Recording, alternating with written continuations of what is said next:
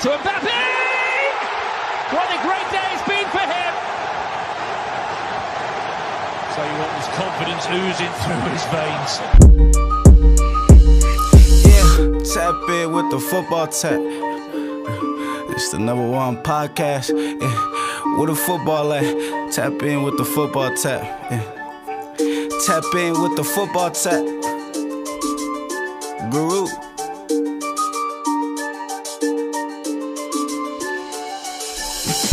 Tap in with the football tap like a spinal, or it could get messy like Lionel. Them other podcasts throw back like a vinyl. The guru, he the GOAT, so it really ain't no rivals. Podcasts about passion, barely dollars. My favorite Ronaldo, Jamal Mo Salah. Uh, football tap, it should be on your radar. Come and kick it with us like Neymar, Sadio Mane, or Erling Haaland. Either way, the football tap. Prime time, yeah, now take that to the bank with you. The guru, he don't talk, he just paint pictures vividly, so come and see what he's saying. Highlights and more, you never get bored, yeah, yeah, yeah, never get bored. Football tap, the number one source, yeah. Come and tap in with the football tap, it's the football tap, yeah, yeah. Come and tap in with the football tap, it's the football tap. Guru, football tap, yeah. Come and tap in with the football tap, yeah. With the football tap. Come and chill with the groove, cause football back, yeah.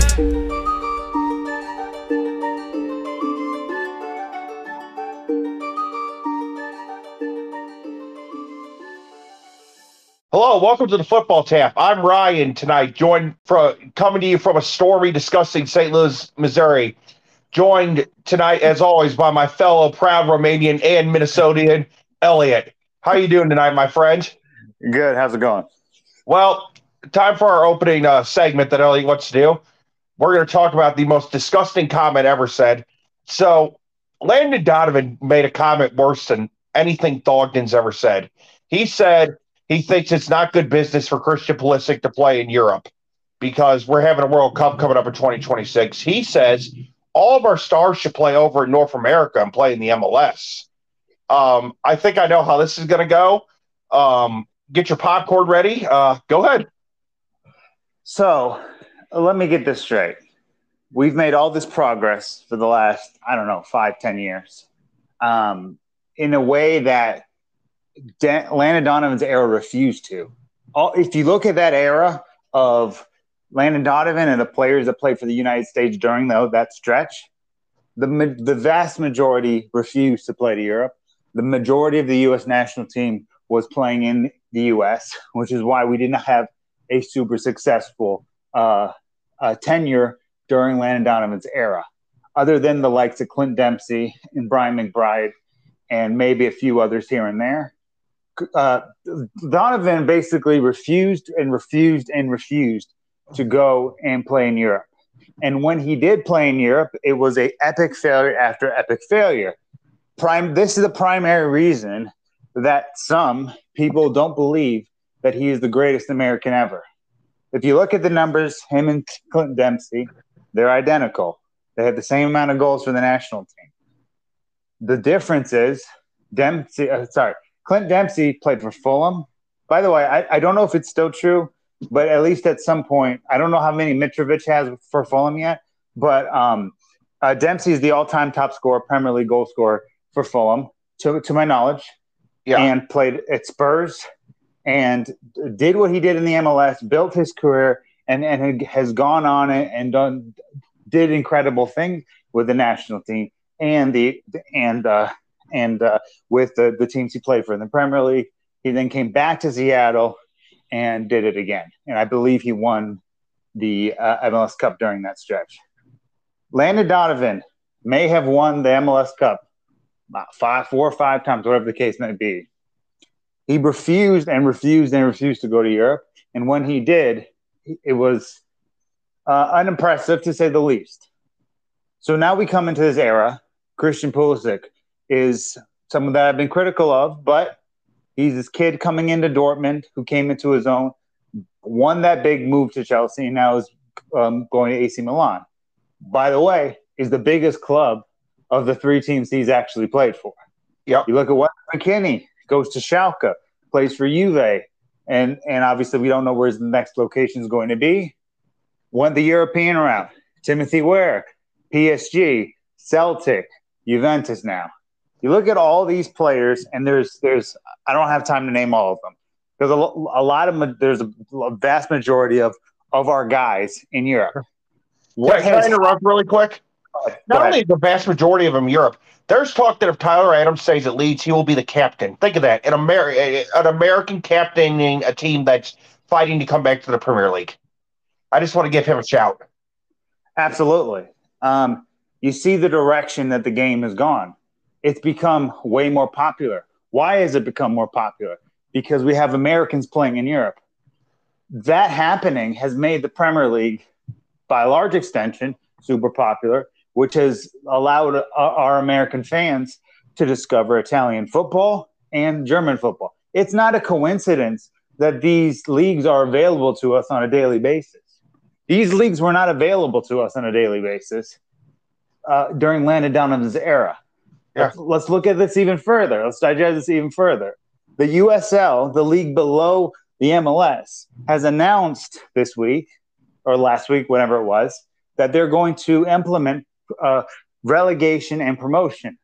Again, we have to ask ourselves, why is this happening? It's happening because the, the sport is getting so much – I mean, I, I think the sport has grown in popularity. If you just looked at the numbers of the amount of uh, just the streaming services and the American fans that are using these services to watch European leagues, again, I don't have the numbers on this, but I would I would guess at this point, considering the amount of people that get up early in the morning and watch these games, that it probably does more numbers than the M L B and the N H L. Again, no disrespect to those leagues and fans who watch them.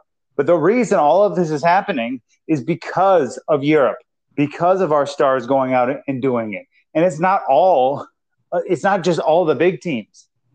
There are guys playing in lesser European leagues instead of the M L S. For example, Maccabi Tel Aviv's goalkeeper is American. He's had op- he's had opportunities to come back to the M L S. He doesn't want to. He would rather play in the Israeli Premier League than the M L S. Again, the M L S is growing. It is, it is a good sort of uh, development league for young players. It's a league that is an option for older European players to come here and do with what they've always done.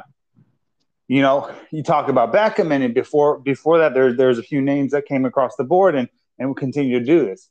But the reason all of this is happening, the reason the popularity is growing, the reason we're going to have relegation and pro, uh, promotion in the um, in the U S L, all of this is happening because of the European, uh, uh, you know, the European experience. Now, I don't know per se who started this. Christian was not the, the start of this, but Christian Pulisic by by himself is good. If you rate him or you don't, if you think he's going to flop in A C Milan or you don't. He's the reason the, the sport has become more popular. So, you know, in a calm way, I'll say that Landon Donovan saying this is tr- is basically what he's what he's tr- implying is he, there's two po- possibilities of what's going on in his head. Number one, he doesn't want to be displaced um, as one of the greats of American soccer because if Pulisic goes to Serie A and wins the league with A C Milan and with this A C Milan with Leao.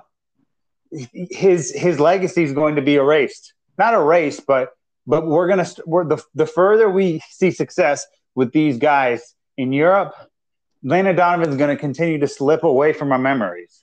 You know, five ten years from now, if, if on the the route it's going, Landon Donovan will not be a name that we always associate with American soccer.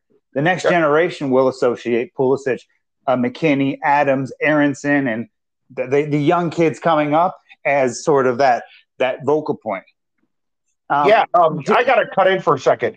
Go ahead. Remember, I just remember like going to a, a local place to watch games, U S games, years and years and years ago.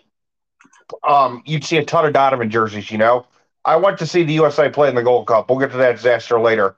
I saw zero Landon Donovan jerseys. If that should tell you something. And I'll I'll even add to that. In the two thousand, what was it? two thousand ten World Cup. I watched the uh, I watched the U S Ghana game by myself at a bar. It wasn't crowded. It wasn't, you know, it it, it wasn't a zoo. You you try to watch a World Cup game now during a tournament. We got the Women's World Cup coming up. It's going to be nuts. Just, just think about that for a second. I watched a game in a bar as if it was, I don't know, Law and Order. You know yeah. what I mean? So the way it's changing. And my, my biggest problem with Donovan's comments is he's trying to, one, maintain his legacy, or two, try to damage the growth we've made.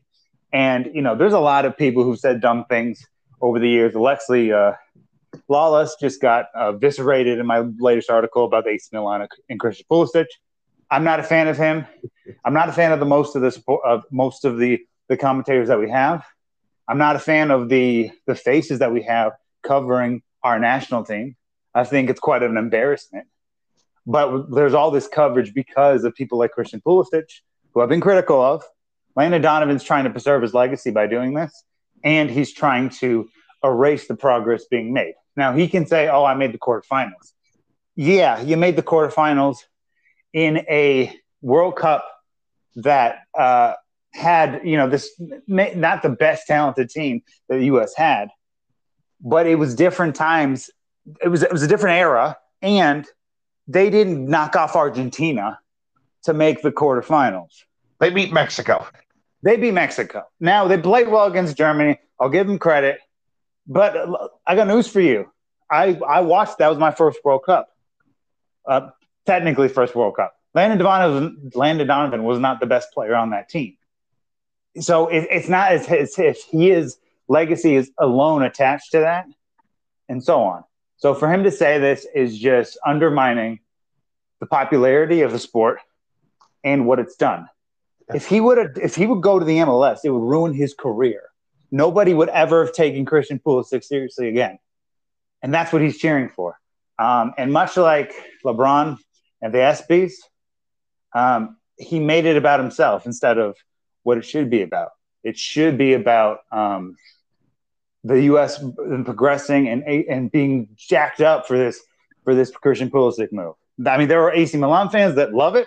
There's A C Milan fans that hate it. But the fact is he's playing for one of the biggest clubs in history, and it's it's a place where he can redefine himself and become a factor um, in the world in the in the in the football world again. Now, again, I you know no no ill will towards LeBron James. I was just bringing that up to to offer a a example of uh, two situations in which some an individual is making about himself. I love LeBron James. I think it's the GOAT. Let's we don't have to talk about that on this type of podcast, but so I just, I just don't. I want to make it clear. The the, the the the contrast I'm making is two individuals that made something about themselves that was not about themselves, and that's the biggest issue. Now, I could I could yell and scream about this, but I think the best way to address this is just to acknowledge exactly the damage he was attempting to do with this um, with this idiotic idea. Now, I'm not, I'm I don't employ him, but he should never sit at a table uh, and be talking about um, American soccer or European football or anything. He can do commentary for the Saudi Arabia League or the Chinese League. I mean, like if you want to if you want to sit back on that table, you got you got to work your way back up because you can't. Again, you can't say that because you have to understand the damage it's doing and what he tried to do, nobody's calling him out for it, and he should be eviscerated for this because I don't have to say it, you don't have to say it. We knew exactly what he was trying to do, and this came from a very selfish uh, perspective that he was only thinking about his own legacy and protecting it. Yeah. Terrible. Terrible all the way around. Just as terrible as the U S A's uh, loss to Panama in the Gold Cup. Um, unacceptable. Um, it's unacceptable anymore. Now it's my turn for a rant. It's unacceptable. First of all, we haven't even qualified for Copa America. We will. I'm not saying we're we're one of the top six teams in CONCACAF. I mean, we're going to yeah. qualify. But watch us get drawn into a group with Brazil. You have one side, and I, I need to laugh because how stupid this. One side's going to have Carlo Ancelotti, other touch side. We're going to have fucking Greg Berhalter. Greg fucking Berhalter. I, I I hate that man. U S soccer fans hate that man. Everybody hates him except for the United States Soccer Federation, and I can't wrap my head around it. When you yeah. have B J Callahan getting a standing ovation at matches, especially the one I was at, you know there's something wrong. Like, that's just a pure level of distrust and hatred that U S fans have in Berhalter. Yeah, and then what you've done also is you created division again with the, what what happened to Reina. Again, I, I said it last week. He's the most important piece of this whole thing. You don't. If he's unhappy, if he's not getting his opportunities, we're gonna we're gonna suffer not just here, but but going forward. And and I, I, I really think that that it, it's gonna it's gonna be a mistake that comes back and bite them. Um, and again, it's, it's one of these things that certain moments of uh, you know sort of destroy progress. Again, I think everything started to fall apart when Denzel Dumfries caught that ball by, by himself in that World Cup, in the World Cup game against the Netherlands. Um, again, there's there's certain positives we can take from an individual perspective. I think Christian again, I think Christian Pulisic has to hit, but I think he will hit, and uh, there's obviously certain barriers that he'll need to to conquer, and there's certain things he needs to. Do, to do to to be able to be successful. I think when Weston gets his move, he'll do well. If Tyler is playing the championship, I think he'll be a good cho- choice of captain from Leeds, because Leeds are losing everyone, um, so they don't have much left. Um, I'm excited to see the Arianson Bros in, in the Bundesliga. So from an individual perspective, I, I hope Caden Clark gets some minutes this year at Leipzig or is loaned out. I think from an individual perspective, there's lots to be excited about. But from a collective perspective, uh, I think we got a big problem. It's it's unacceptable. It, it, it's unacceptable. We we should not delay this any farther. He should be gone. He should be sacked in the morning, my friends. I mean, seriously. I know they won't do it. I would take. Fuck. I'd probably take Big Sam over Berhalter. I mean, I would too. You know, there's a reason when he got relieved of his duties of the America, the U S. Uh, Coach, who was who was trying to hire him? No one, not even M L S. When look look at all the other coaches that left, right? When yeah. Klinsmann left, he he hurt the Berlin hop again. I did not go per, it didn't go great in Berlin, but he got a job almost immediately. Yeah. Bob, Bob Bradley left, he got a job almost immediately. You look at all the coaches that they've had at least recently. Well, even Bruce Arena, who lost to Trinidad and Tobago, got a job immediately in New England. Yeah, exactly. Every every single coach that has managed this team over the last ten years after leaving has had had an opportunity given to them shortly after. Greg Berhalter is the only person of these coaches, again, other than Klinsmann, neither of them have been particularly great, um, that has not had been given a job. He hasn't even been linked to anyone, you know? Uh, so, so that should, again, that, that should be a warning sign in itself. Yeah, it's not good. It, if you can't even get linked to an M L S job, fuck. I'm, you know. I'm not even saying hired, linked. He wasn't linked to anybody. No. Like, and there were some M L S teams that were like on the, that are like in the shits. I'm talking like Vancouver, you know, um, see, Houston, Toronto. Miami, all those teams, uh, all of them were in the shitter, and he didn't get linked to one of them. Not one. Yeah, it's just it's terrible. It's it's absolutely terrible, and it, it's a joke. And they're going to get absolutely they, they won't even make it out the group stage at the Copa America. That's my opinion. Yeah, again, you look at the teams. You look at um, I, we talked about the, the the big ones. We talked about Colombia. Sorry, not Colombia, Uruguay, and. and Brazil and Argentina, and then we we briefly touched on, like, Ecuador. I think we people forget that Luis Diaz from Liverpool plays for Colombia with yeah. Zapata, with Luis Luis Mariel, and they they have they're good they're better than us. I mean, yeah, Mexico is not better than us, but Mexico, that's not saying much, because Mexico, you know, you know, most of the teams that we're going to play in the Copa America are going to be better than us. Um, and, I, you know, the reality is it needs to be a wake-up call, but that's not the purpose of the tournament. The pur- purpose of the tournament was to see how good we are. And um, I don't think that this tournament's no, no longer going to be about that. Yeah. It's going to be about – it's going to highlight the fact that we we hired a guy that had had a, had a issues with with the, the club's, okay, I want to say best player, but most important, most talented player. and has been brought back right as that talented player started to catch steam and get back in form. Yeah. So, I mean, none of it is is good. It's all it's all it's all downhill. And I hope they make a a, a decision immediately after this Copa America and get in somebody. You know. You know what my biggest problem with this, and you taught me and you touched on this last night when we were talking. There's a guy out there that coached a ton of German people that actually won a World Cup. And I know he's a weirdo. I know he picks his boogers and, and eats them and does all sorts of weird ass shit on the sideline. But, I mean, Joaquin Low, I mean, it's almost like a match too perfect of a match made in heaven. And that's U S A's problem. If you have somebody out there, they can't make the right decision. I would have taken him. Wouldn't you have?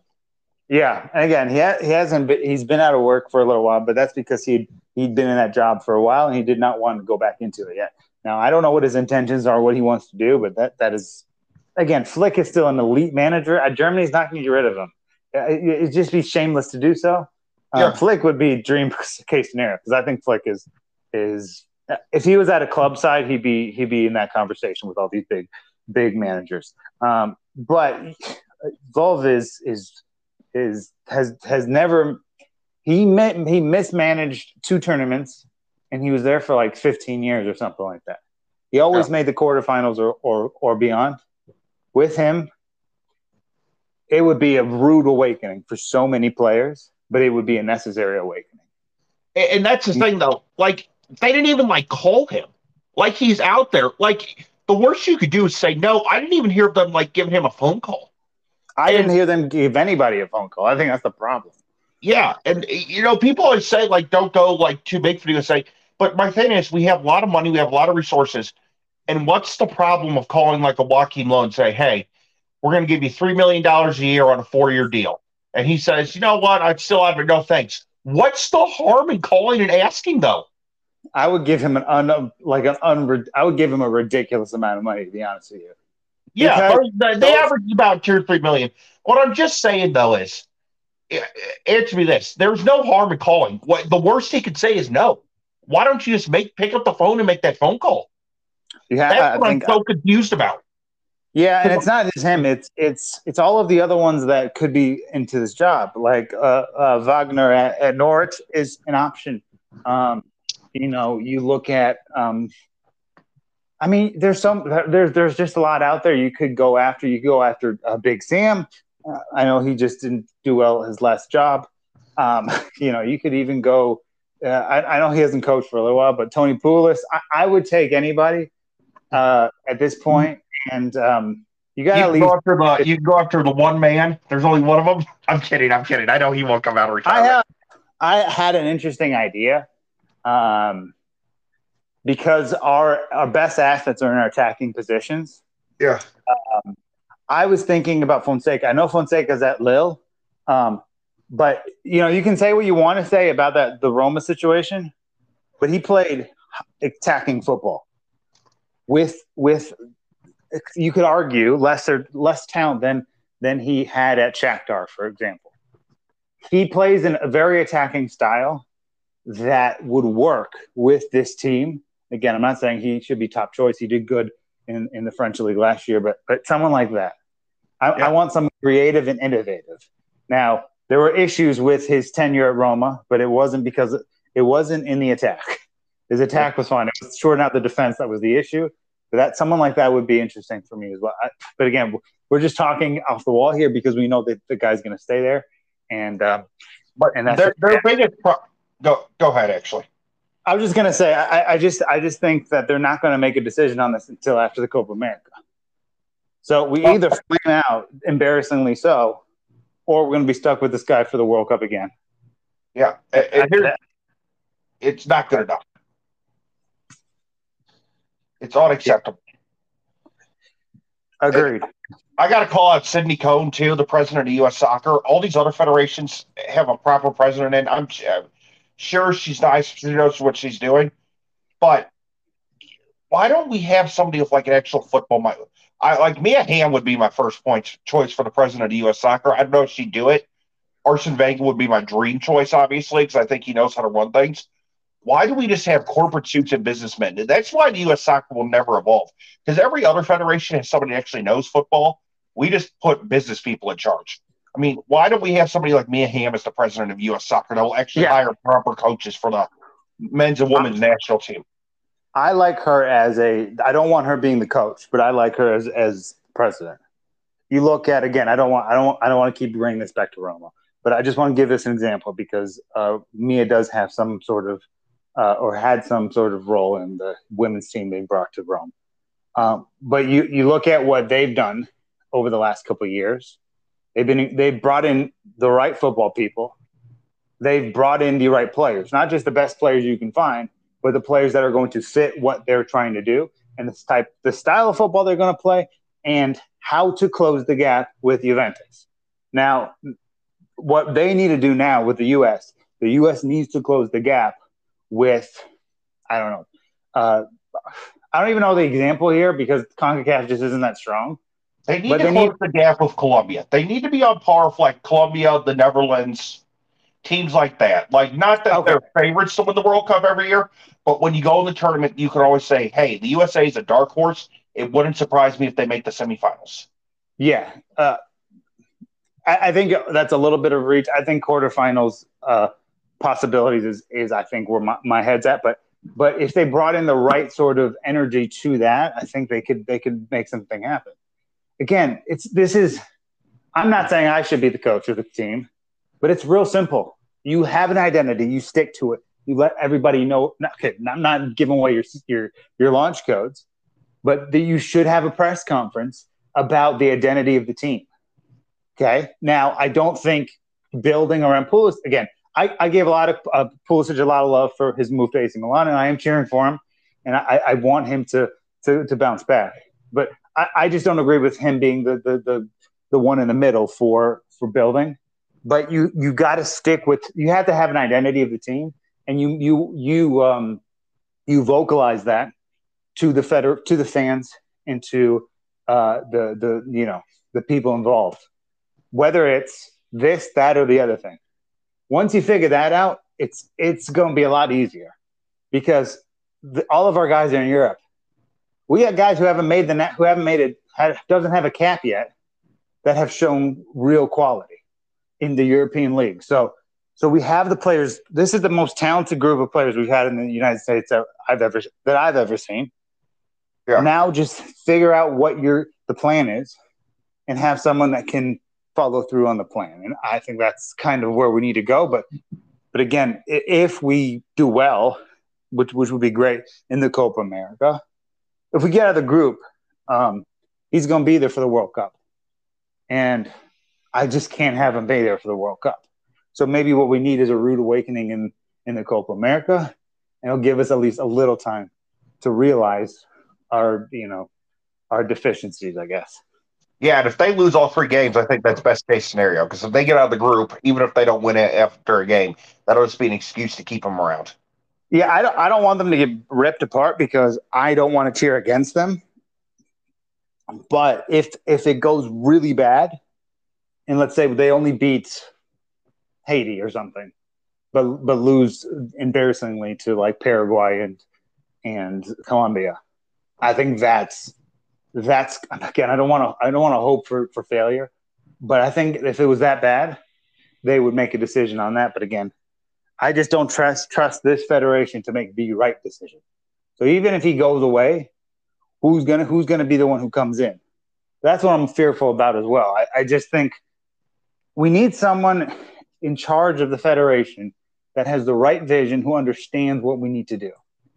If we don't make a quarterfinals with this group of players, it is an embarrassment. Now, I don't think we're a top eight, eight, eight team in the world. But if you don't make one quarterfinals of Copa America or a World Cup during this era, it's it's going to be hugely wasteful.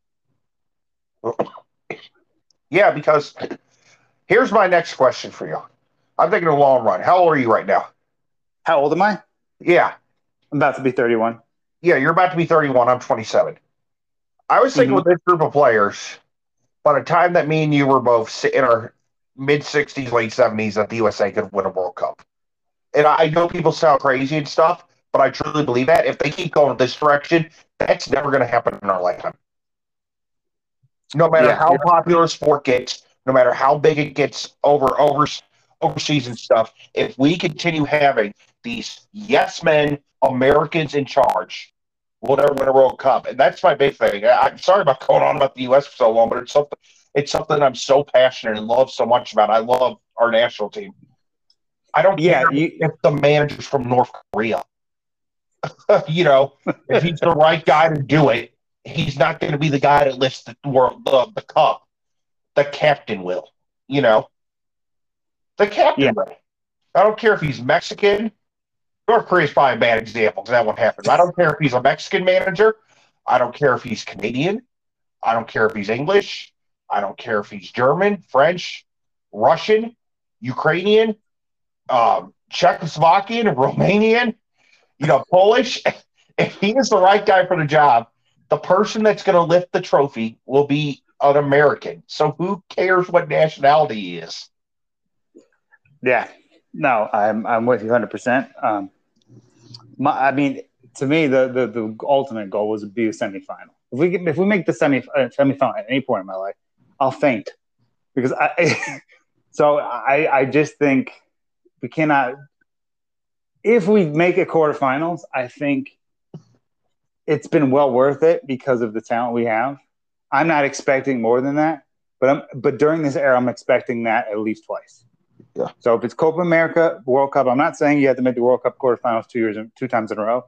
What I'm saying is they need to make, let's say, twice or more. They need to make two quarterfinals. The Gold Cup doesn't count. Um, Copa America and the U uh, and World Cup need to be making quarterfinals, and I think that's where we're, that's the best case scenario. But obviously, there's uh, there's some work to do. Uh, um, and, and, go ahead. One more thing. Go, go ahead. ahead. Oh, uh, sorry. Just just finish your point, and I just want to move on to something. Uh, All right, yeah, because I have some other stuff. All right, so this is my last point. Uh, scrap the Gold Cup and just combine Combo and, and CONCACAF just need to come together and just make the Copa America a bigger tournament and have qualifiers. That's right, my I last got- Wanda has officially killed Mauro Icardi. Mauro Icardi has gone from being an elite player at Inter Milan. He's only thirty-two, I believe, the last time I looked, to playing for Galatasaray in a span of like a cup of coffee. Um, what a downfall from grace. From Vecino, Donnarumma misjudges it! Mauro Icardi wins the derby for Inter in its dying moments! Chased up by Icardi. Played in towards Perisic, Vecino, Icardi, one nil Inter!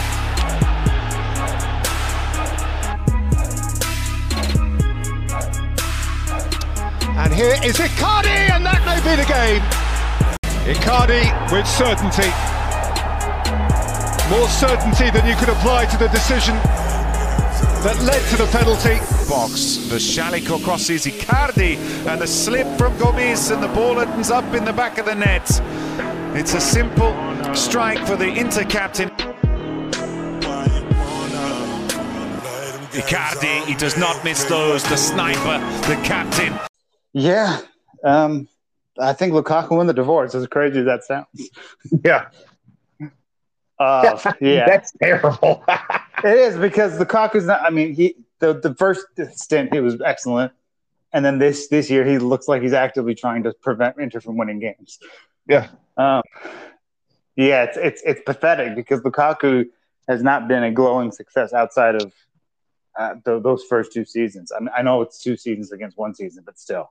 Um, last season was so bad for Luke. I mean, and you have to think of the, like the background stuff with the Chelsea interview, trying to move there, and he moves there and he scores on his first. I mean, th- th- it's just a train wreck. But the fact that that Lukaku comes out of that looking like a better individual is crazy to me, because you know Lukaku, in my opinion, is fighting for his football life, yeah. while Mauro Icardi doesn't have it anymore. Um, and I think. Again, I think it's he's got to take responsibility for that, because he he's got a very aggressive personality, and I think that gets in his way sometimes. I also think he put his trust in the wrong people, and I mean this uh, not in a negative way towards anybody, but you do not get in business with a highly emotional individual when they are they are in, completely in charge of your money and your opportunities. Icardi, yes, I would just say in general, um, if you you should not be uh, you should not be you should not be represented by a highly emotional individual. What you need in a football space as a representation or an agent is logic over over emotion. Now, I'm not saying you got to be a robot, but all the all the guys who are who are peaking and doing all this awesome stuff is a highly you know um, intelligent but self-centered and logical individual. Um, I, I just I'll just give you an, another example. You know Mbappe's big contract that he got last year, hundred and whatever it was. Mm-hmm. Um, and the, the, would you say that the the the um, negotiations from um, Mbappe and his opportunities have been positive? Is that yeah. fair? Uh, his his agent is his mother. Okay, someone who is very emotional and adores obviously her son. In negotiations, from what I know about her, she is more logic than emotion, and it's his actual mother. You know what I mean? Yeah. And then you look at Wanda, who's his wife and the mother mother of his kids and all this stuff. But but at the same, but when in those operating systems, she is over emotional and not logical, because she was literally damaging him by going on television and ripping his teammates. Yeah. Now Lukaku has to go to training and respond to that. Lukaku didn't. Sorry, not Lukaku. Icardi didn't step up and say uh, to tell her to tone it down or or to. This is this isn't this isn't isn't a good image right now. No, he told the interfans, "I'm going to bring one hundred kernels from Argentina okay, to kill you." That was before that happened, but but I get where you're going with this. Yeah, he had a battle with Perisic. Perisic is one of the most likable footballers on the planet, and in his, in his agent, I'm going to say that because I don't want to make this whole thing. Um, was was crushing him in the media, and uh, Icardi didn't step up and say, you know what? That's not. Don't do. You're not helping me here. Yeah, Perisic is one of the Inter's most important players. You know, he's he's a World Cup. Uh, he's a World Cup semifinalist. He's he's been around to big clubs. He's played for Wolfsburg. He's played for Bayern. He's played for Dortmund. He's played for Inter, and obviously he went to some small team in London a- after that. Um, yeah. But but he is he is. It's just, it's like. It's like if someone was was trying to it's, – it's like some like one of Giannis's teammates throwing him under the bus or something, or a wife of Giannis, because Giannis is the nicest American athlete in the world. He's, yeah. he, so it, it's just like he, you're he did she did this to one of the nicest guys in this team, one of the leaders of the team, and an individual that the um uh, that the, the Inter fans adore, and then they created this diversion with Icardi against Inter. He got stripped of the captainship and everything happened. Um, the blessing, I would say, in this is when that happens uh, uh, during Spalletti's last year there, it was the um, it was the birth of Lautaro Martinez. He really started to be to come into his own. He had a somewhat difficult first season, um, but he managed to to catch fire. Then in comes Conte, and Conte makes Lautaro into a monster. I know Lukaku got all the headlines. That was Lautaro's team, and I think Lautaro benefited from this whole thing. But from a Mauro Icardi perspective, it's just, it's just, it's just messy. And again, you look at Mbappe's mother and what he's done for her son. She's going to get uh, Real Madrid a two hundred million offer. I don't know if it's this summer. I don't know if it's next summer, but that move will at some point come to happen, which will he'll get the financial advancement from the deal, and he'll get the biggest opportunity, playing for the biggest club in the world. And then well, you look at he'll be going to Arsenal, mate, but that's all right. Oh, yeah, you can think that if you want. Uh, I'm kidding. Then you can look at um, uh, uh, uh, Icardi. You can look at, again, no disrespect, but but uh, um, uh, Rabiot from Juve, the uh, her his um, uh, sorry. Um, uh, mother is also involved in his his uh, business. That has not gone terribly well for him. Um, and then you look at um, Neymar. Now, I think Neymar's father is well-intentioned, um, but he does tend to make too many emotional decisions. I have a lot of respect for Neymar's father and, and what he's been able to do. And he seemed to kind of turn it around, and he's he's been good um, someone for for Neymar to lean on. But at, at, when he when he first started in that, it was more emotion than logic. And now I think he's kind of he's kind of neutralized the situation. Has handled things well. But if you look at all these into all these people that are, are having difficult times, the agents that they're being represented by are, if they're close to them, are, you know, it's just you don't want an, an, a huge, super emotional person being in control of your opportunities. And I think Icardi made a huge mistake for that. It didn't help his career. It didn't help his marriage. And it didn't help his reputation in, in football. Um, so you look at all that, and I just, I just overall, I think uh, it's sad to what's happened. Now, Icardi went to Turkey last year, second top scorer, won the league. I expect him to, to be top scorer this season because I don't think Valencia is capable of a thirty-two goal season again. Um, and I think, it, again, it will be a good end to his career, and I think he, he has another five, six years left. He'll, he'll be big time. Gal- the Galatasaray fans will love him. He'll win titles. He'll, he'll have a very respectable second half of his career. But the problem is he was supposed to be playing for Real Madrid. He was supposed to be playing for Barcelona.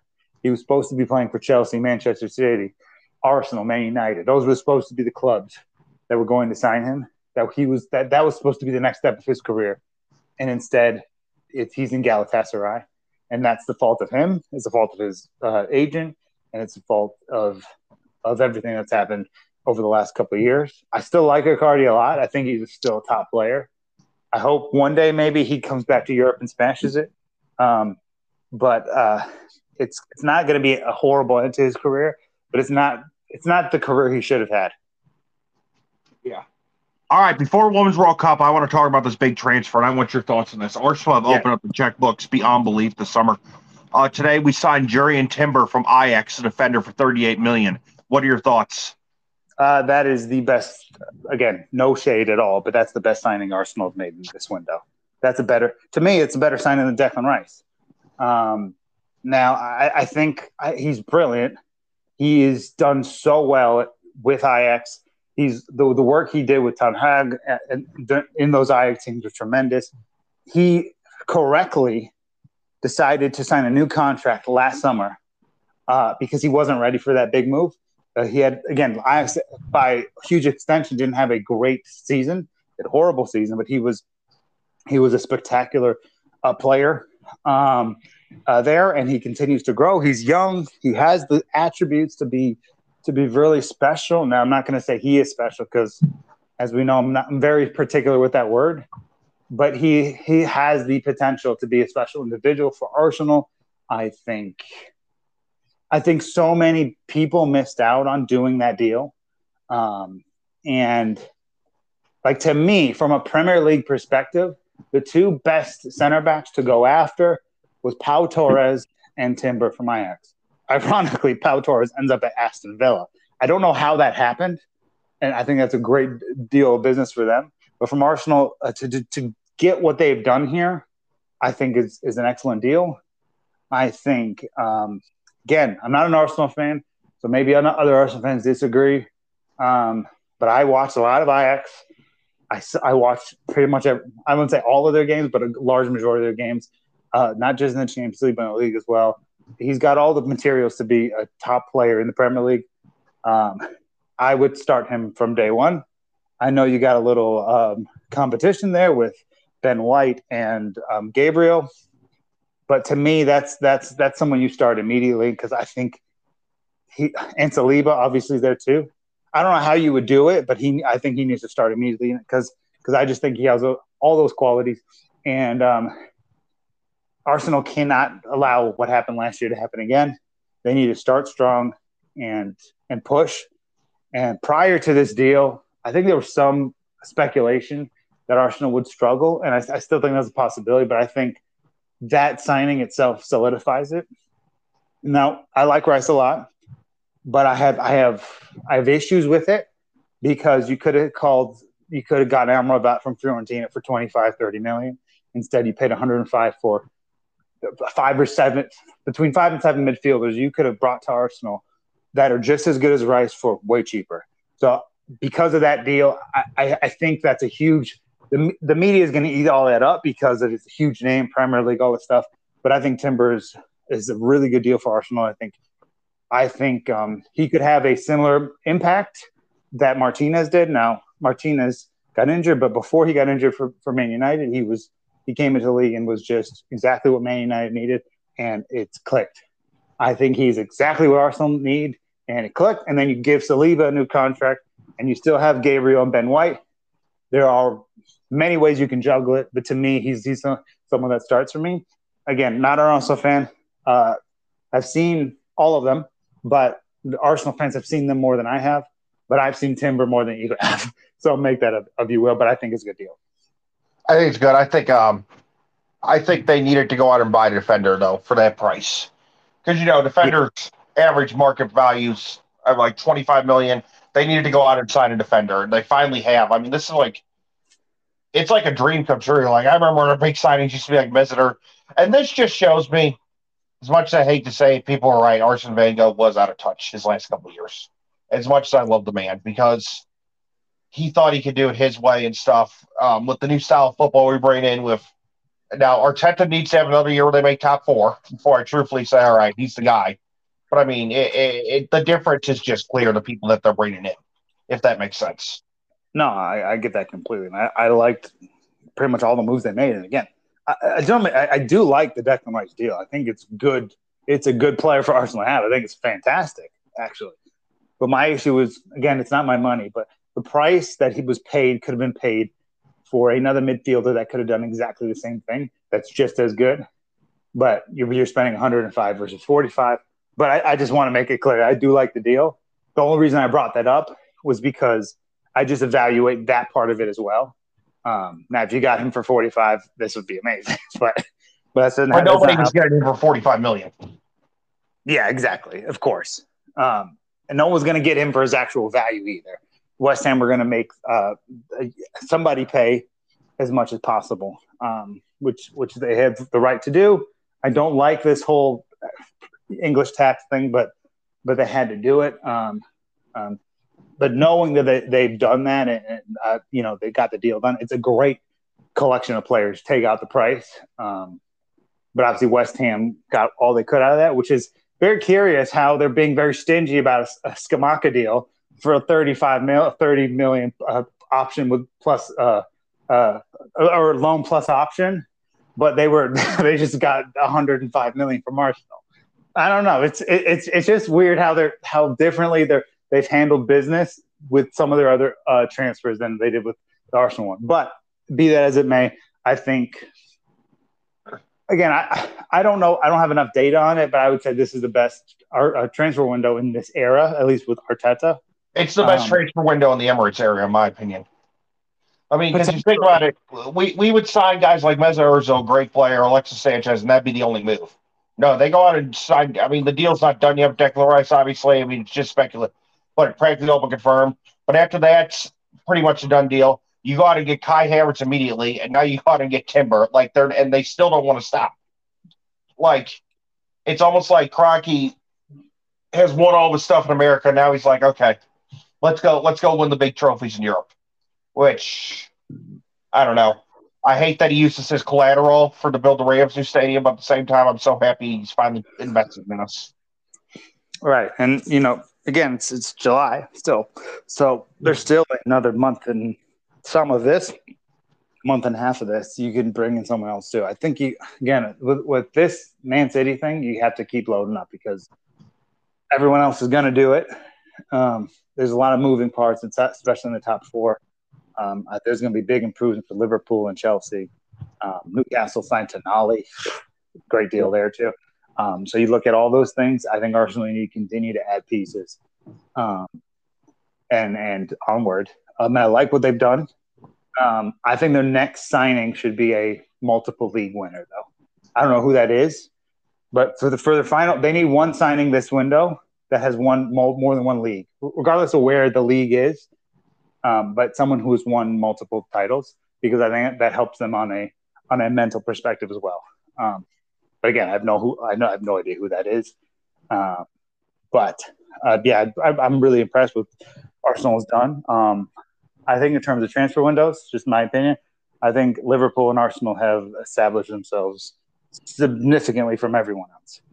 Um, and I know um, Chelsea signed a bunch. They got Nkunku and stuff like that. But, but again, Chelsea signed a whole bunch of players last uh, last summer and in January, and it didn't seem to work.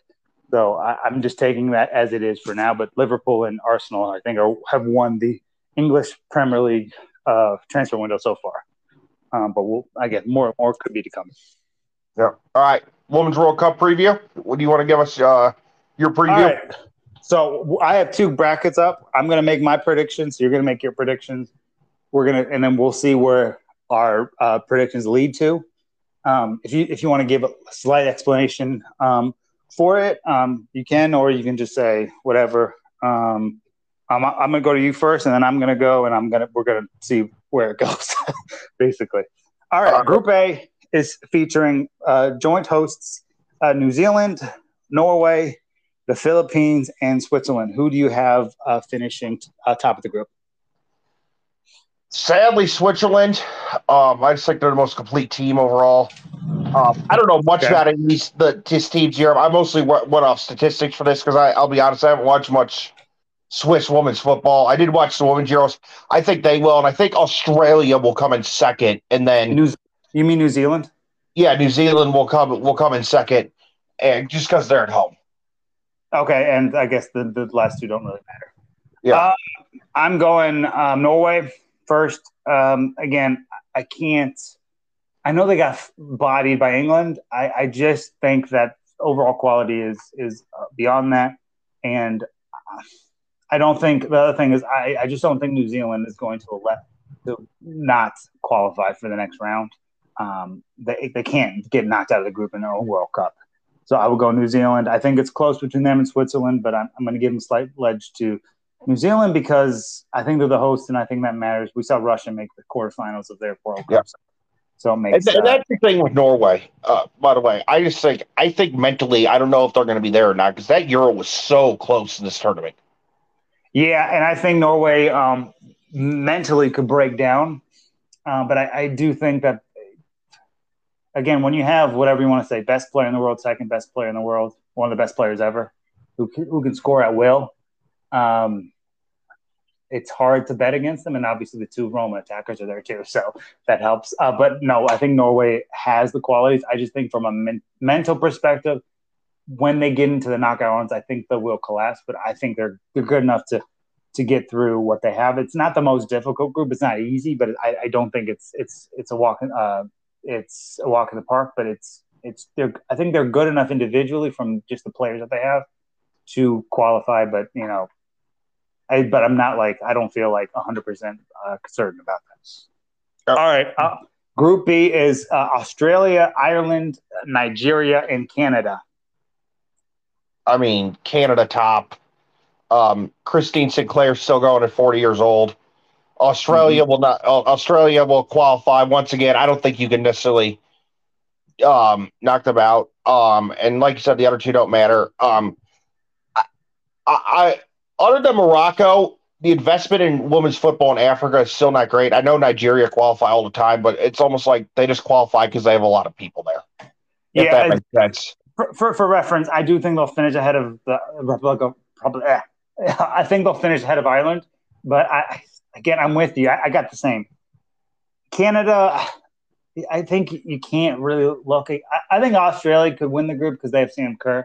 Um, but I, I just think that Canada, Australia, regardless of the order of the two, I don't think – I think this is one of the most easy groups to predict because it's either Canada first or Australia second or uh, vice versa. I don't see another component there um, to do anything um, as well. So – All right, Group Z, sorry, Group C. We have Spain, Costa Rica, Zambia, and Japan. Oh, this Japan coming out. I know Japan's older. They're going to come out first, Spain second. I mean, this one's pretty straightforward. Uh, and then you got the, the other two, Costa Rica and, and Spain. I mean, I think Costa Rica and Zambia are just happy to be there. Yeah. Um, I, I got the same, except I, I got Spain. Uh, oh, God. Actually, let me think about this. I'm going to go Spain top, Japan in second. Uh, Japan are older. Spain, again, it's hard because Spain are missing players, but not not their best player. But Japan have the ah, – you know what? Screw it. I'm going Japan. I, this would take me twenty minutes if I really had to – if I really, really spent time thinking about this. But I'm just going to go Japan and Spain. Um, I think Spain are, are good enough to win the group, but they're missing five players due to uh, a protest. How is that going to to affect the rest of the squad? So I'm gonna I'm just say Japan gets the edge just because they don't they don't have any controversies. They're older, but they they still got they still got the players to to, to get it done, at least through the group stage.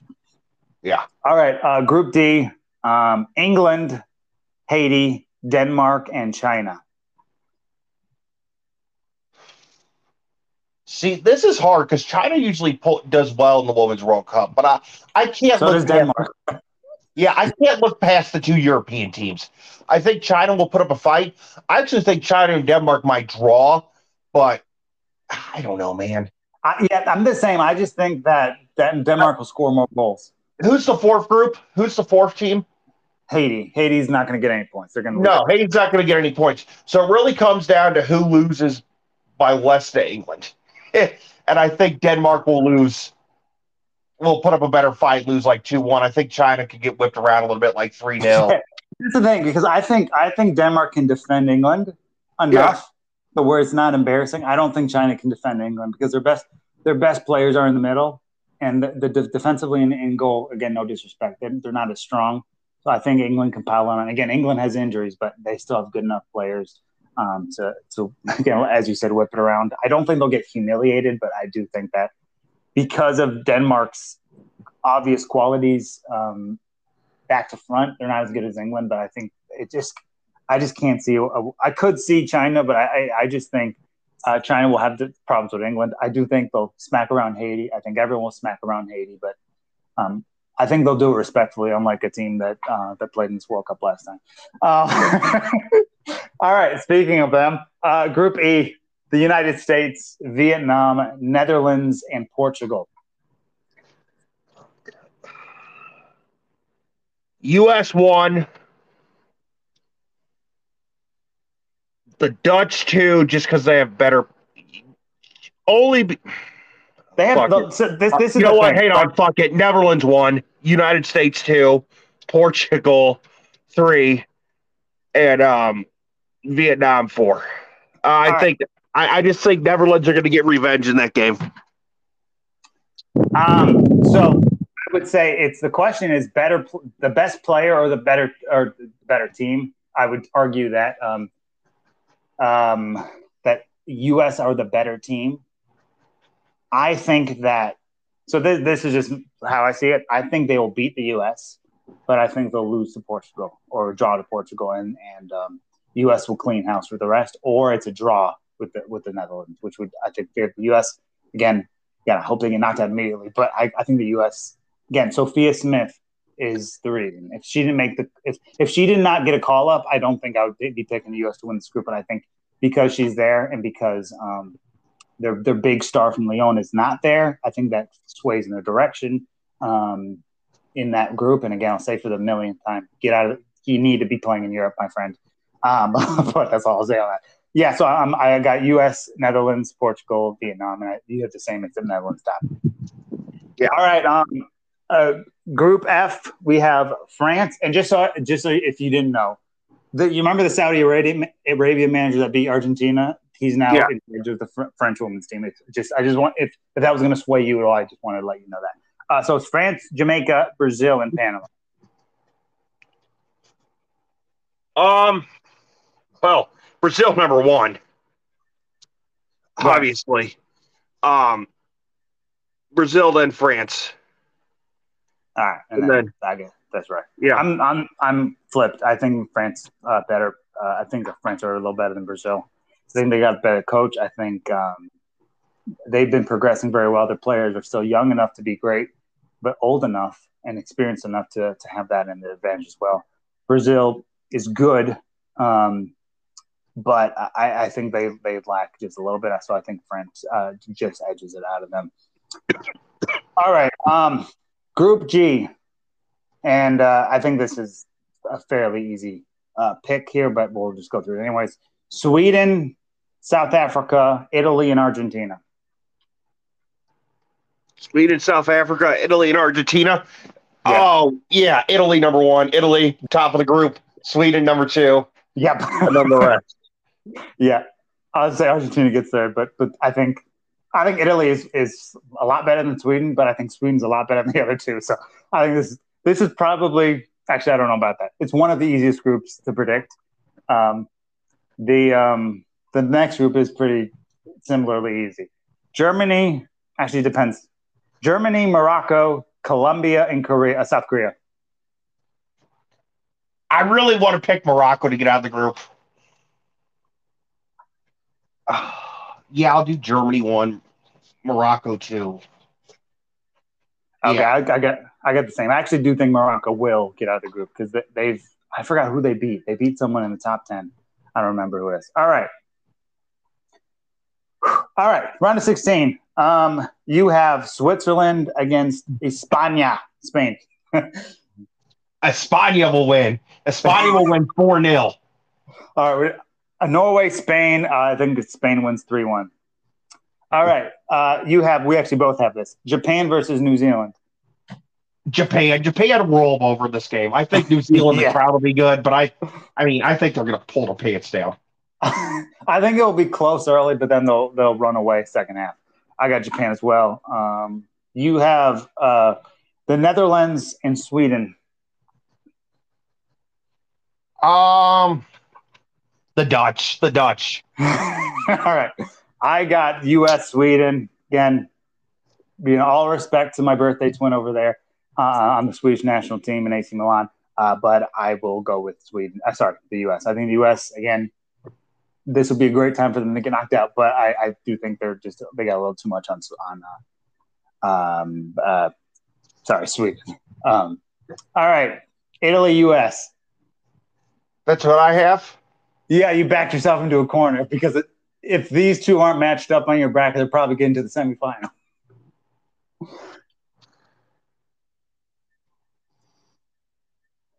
If this happens, because I truthfully do think that the Netherlands could beat the United States. I think they're out for revenge. Uh, you may call it. Um, yeah, but if again, if if it's the other way, again they can meet in the semifinal. It's just because of the the order of that of that group, you got them trapped in the round of sixteen. Because again, if they meet pretty much anyone else in this group other than maybe Germany, they're getting to the um, that semifinal probably. So they're just backed into this. Um, uh, corner because of the because you have Netherlands first, but um, what, what are you Only, thinking? My heart tells me United States. Was your head? My head, you? my head tells me Italy. All right, I'm going with your head then. Yeah, I'm going with Italy. All right, I got Italy, Netherlands. I think this is close. Again, the seven Roma players will show up. The big striker from Juve, I think, is gonna. I think that she's probably won Golden Boot. Um, Italy beats Netherlands. Um, all right. You got Canada and Denmark, as do I. I think Christine Sinclair has her last moment of magic, and Canada wins three two. I think she has a two-goal game. I think Denmark is exceptional. I think they have some really good players. I think Canada's better. Pretty simple. Um, I'll, I'll say th- th- uh, two nil. All right. The uh, U K Derby. England against Australia.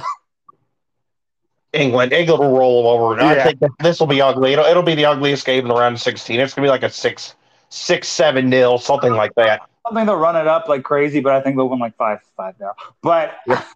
If they lose that game, it's going to be glorious. Especially to, to, to Australia, of all people. All right, you got um, Brazil against Morocco. Marto with the hat trick, three nil Brazil. All right, fair enough. Um, I got France, Morocco. Um, a different Henry with the hat trick, three nil. um, all right, so you got uh, – so where are we at now? Okay, we're, we're still around sixteen, last last two games. Uh, uh, actually, yeah, so you've won France, France, Germany. See, I backed myself into the corner a couple times. But Twice, Germany. Yeah. Germany. Yeah.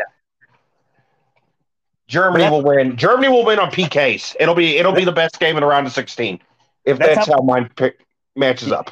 That's how close it can be if you have one team one slot ahead or one slot behind. Yeah. Germany, Brazil. Um, again, Marta's uh, the GOAT. Um, she's the uh, she's elite. She's um, unbelievable. Got Andressa Alves, um, uh, who um, who recently betrayed Roma to go to the U S. Um, I'm not bitter about that, but I am. Uh, but but I, I just think Germany are too much to, to handle. I think they're healthy. They get top to bottom. They're probably the best team in the tournament.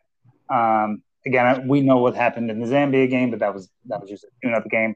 Um, I do think Brazil, I think Germany handled this pretty easily. I'm going to say no. I'm going to give Brazil the benefit of the doubt. I'll say they, but Germany still wins like three two. All right, um, Spain against the Netherlands. For me? Yep. Man, I really backed myself in the corner. I'm going with the Dutch. All right. All right. I got best U S. Best player in the world. Best player in the world. That, yeah. That's that's why. Yeah, I got you. Uh, I'm stuck here. I'm trapped now, too. U S, Spain. Now, on one hand, the U S – oh, my goodness. The U S probably have the better team, but of the players on their team, only one has played Alexis Poulas in the last four years. You have to prepare for a player like that. You have to have, you know, other other games where you're playing against them other than the national team. You have to kind of be around and having to, to go against competition like her or others. So because of that, I don't think they're ready for what she's going to bring to the table. And because of that, again, I think it's close, but I'm going to say I'm going to say extra time she scores a goal, the U S look dumbfounded and realize, how could we mess this up? And then they realize it's because you never see her play. So we have nothing to go off of. Um, all right. Uh, the other quarterfinal, same for you and me, Japan against Italia. Oh, I don't have – oh, I have Japan against Italia. Yeah, we both do. Italy. Yeah, I think I actually think I think it's it could be fairly close, but I think Italy will handle themselves quite well in that uh, situation. So I'm going to go Italy as well. Um, all right, we got uh, okay. We're on the same page here. Um, Canada versus Brazil for you. I think Marta. I, I'm really pulling for my girl Marta. I think she's going to have one more. Magic, a lot of magic, and I think they're going to make the semifinals. All right, Brazil it is. Again, for the legend, Christine Sinclair, I think this uh, game against France ain't going to be pretty. I'm going to say France annihilates them, like five one. Um, all right, we both have the uh, England and Germany for the last one.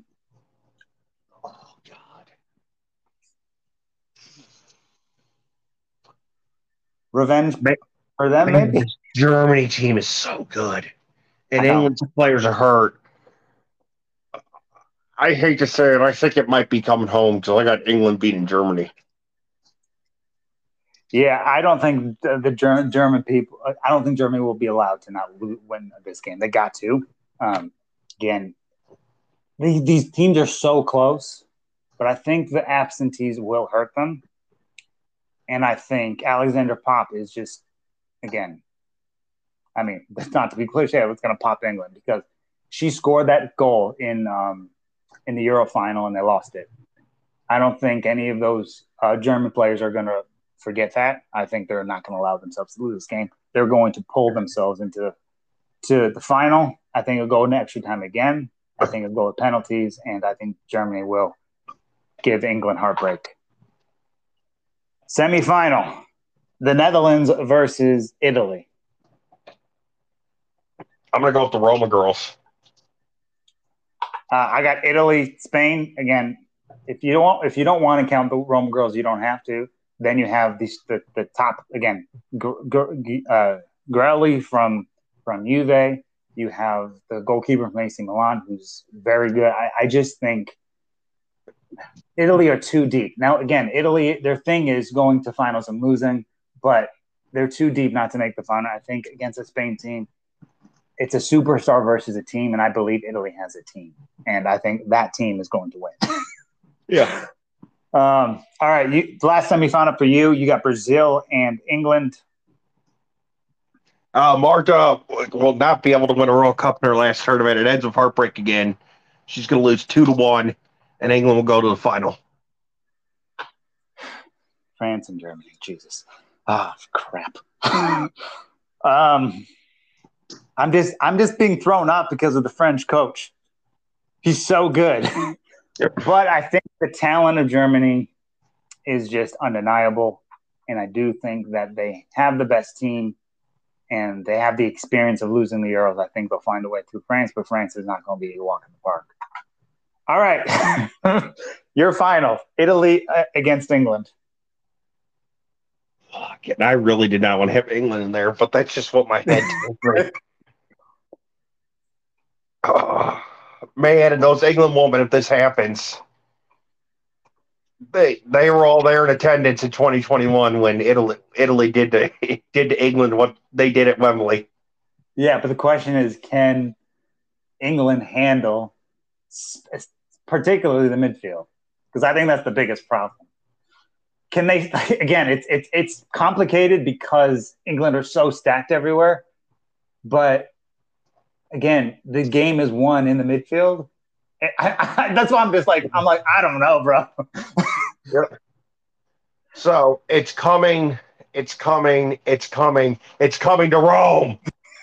That's where it's going. The World Cup will be back in Rome. So Italy will be five-time. The country will have five World Cup championships. Okay, so again. I picked I picked uh, Germany in every single one of my predictions so far. They got the quality, they got the experience. They've get, they've all they've gone so close so many times, but can they do it? Can they actually do it? I'm just thinking of their last couple World Cups have all ended in disappointment. They're getting older, although they got some young players in the ranks. I think the thing is, I, and I don't want to make this sound biased, I think the, the, the, the midfield, sorry, Italy is peaking at the right time. They have experienced players. They have young players. They're good in defense, and they got a good goalkeeper. I think Germany has all the all the, all the materials to win the World Cup. But I don't. It, just lately, Ger- there's been like a bad omen around both Germany and Italy, which makes this complicated. But Germany really hasn't. Um, uh, what's they haven't capitalized on what they should have after those two World Cups that they won. They've struggled since. They've struggled to get to finals. I think Italy wins it because I think it's the mix of experience and and youth and. Again, with all the disappointments that Italy have faced, if they get to a final, they're not going to allow themselves to, to lose. And uh, doing it on the, against Germany will be a huge test, but I got it to, to win. Yeah. So it's coming to Rome. I guess I guess so. And on this website, Italy is not even in the top three, but, you know, who cares? Yeah, we, we know better than – Then the, the thirty-one percent of English fans that voted in the uh, and all that. So uh, thirty-one percent no, I, of English fans, so fifty percent of U S fans. Yeah, the nine percent of Germany fans. Yeah, I, I think it's tough. I think it's a, a coin flip between Germany and England. Um, sorry, Germany, Germany, England, and Italy. I think those are the three toughest teams. Uh, again, uh, I ex- um, and this is one last thing I want to say. Is I'm just going to repeat what I've said a few weeks ago. I think this is going to be a great tournament. I think it's going to be fun. I think it's going to be enjoyable. I think it's going to be a huge endorsement for women's football, especially the progress we've made over the last couple of years. So just to the out there and, and the, the, the, the atmosphere, please do not ruin this tournament. Do not make this about equality or they should get paid more or they should get paid less or uh, this is this and this is that. It, This kind of thing just ruins great tournaments. The it's the twenty nineteen World Cup will never be about the tournament.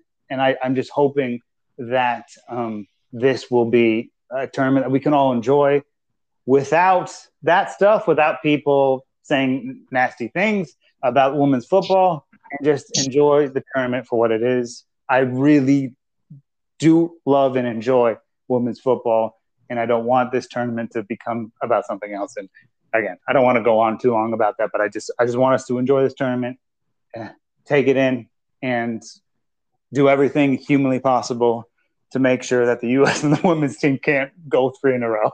Uh, but yeah. I expect it to be a great tournament. I think, I think I think it's going to be great, and I think the fun thing about this tournament is um, there's it's it could be very unpredictable. I don't think there's a there's a clear favorite, but I don't think there's a overwhelmingly clear favorite. I think teams that got knocked out in the round of sixteen could win the World Cup. That's how close I think it is in terms of that part of it where, um, again, for example, for the next Euros, France are the overwhelming favorites. Maybe one other team could win, and that's it. This is a wide open case. Um, sorry, wide open, wide, wide open for this tournament. And um, we'll see. We're going to be seeing the last of Marta, the last of Christine Sinclair, Sinclair the last of Megan Rapinoe, the last of Alex Morgan, the last of so many big name players, the the last of, again, the, the, the peak players from the the Japanese team that, that that are still that are still around, the last of so many. So um, it's going to be a fun tournament, and I hope uh, I hope we can enjoy it without any any extracurriculars. Yes. Um. Yes, very good. Um, and one thing I will say that they will, women, I really hope that more women will go play in Europe from the United States. I think it would help grow the game even more. Agreed. Um, to go Specific- take it all back full circle, because fuck Landon Donovan. Um, he is my donkey of the week. What about you? Same. Sophia Smith specifically. Now the rest, the rest of the team. Again, I would encourage you to go to Europe, because the problem is if they don't win this World Cup, we'll all know why. The reason is they have not seen Laika Mertens. They have not seen Alex Pop. They have not seen Alexis Poultas. They have they haven't seen Toon from England. I mean, I, I could go through the names, um, but the reason they they if, if they don't win the World Cup, the reason will be they have not played the best players in the world, because none of the best players in the world in their prime are in playing in the United States. And again, the U S used to dominate that because it took a while for us to grow in Europe in the women's game. Now it's it's it's up there, and it's a, they really need to be out there. Sophia Smith has no business being in the um, I don't even know who, who she plays for, the Portland Thorns. She should be she should be handing in a transfer request immediately after the World Cup. She's got to get out of there. She's too good to be in this league, and there's so many others, American or not, that are in this league that need to.